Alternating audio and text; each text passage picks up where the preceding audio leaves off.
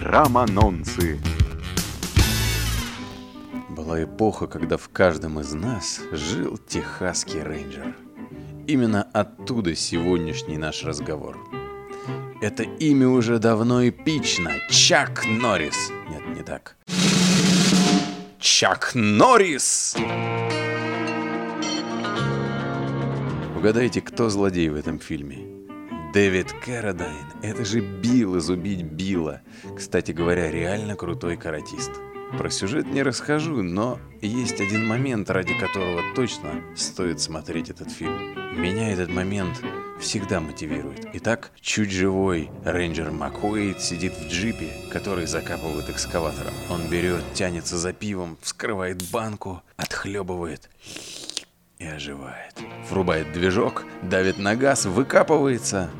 Смотрите.